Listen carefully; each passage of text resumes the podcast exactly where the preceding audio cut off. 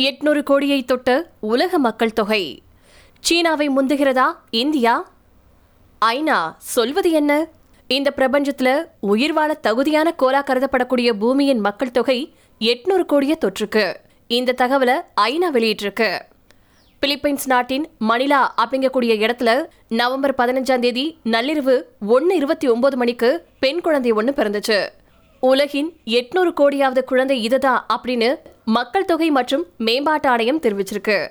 வினிசா அப்படின்னு பெயரிடப்பட்டிருக்கக்கூடிய இந்த குழந்தை பிறந்ததுமே மருத்துவமனை நிர்வாகம் இந்த நிகழ்வை கொண்டாடி இருக்காங்க ஐக்கிய நாடுகள் சபை சமீபத்துல ரெண்டாயிரத்தி இருபத்தி ரெண்டாவது வருஷம் நவம்பர் பதினஞ்சாம் தேதி உலக மக்கள் தொகை எட்நூறு கோடியை தொடும் அப்படின்னு தெரிவிச்சிருந்துச்சு. ஏழ்நூறு கோடியில இருந்த மக்கள் தொகை எட்நூறு கோடியா மாற பன்னெண்டு வருஷங்கள் எடுத்துக்கிட்டதா ஐநா சொல்லியிருக்கு. ஆயிரத்தி தொள்ளாயிரத்தி ஐம்பதுல இருந்து மக்கள் தொகை விகிதம் கணிசமா அதிகரிச்சுட்டு வந்துட்டு இருக்கு அப்படின்னும் ரெண்டாயிரத்தி இருபதாவது வருஷத்துல ஒரு சதவீதத்துக்கும் குறைவான அளவே அதிகரிப்பு விகிதம் தொட்டதாகவும் annual world population project தெரிவிச்சிருக்கு.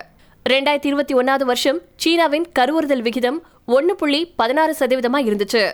Corona தொற்று பரவலின் தாக்கத்தால இந்த ஆண்டு சீனாவில் பிறப்பு விகிதம் வீழ்ச்சியை சந்திக்கும் அப்படின்னும் அடுத்த வருஷம் குறையத் தொடங்கும் அப்படின்னும் ஆய்வாளர்கள் ஏற்கனவே சொல்லியிருந்திருக்காங்க. இதனால தம்பதிகள் ஒவ்வொருவரும் மூணு குழந்தைகள் வரைக்கும் பெற்றுக்கொள்ளலாம் அப்படின்னு சீன அரசு கடந்த வருஷம் அனுமதியை வழங்கியிருந்துச்சு.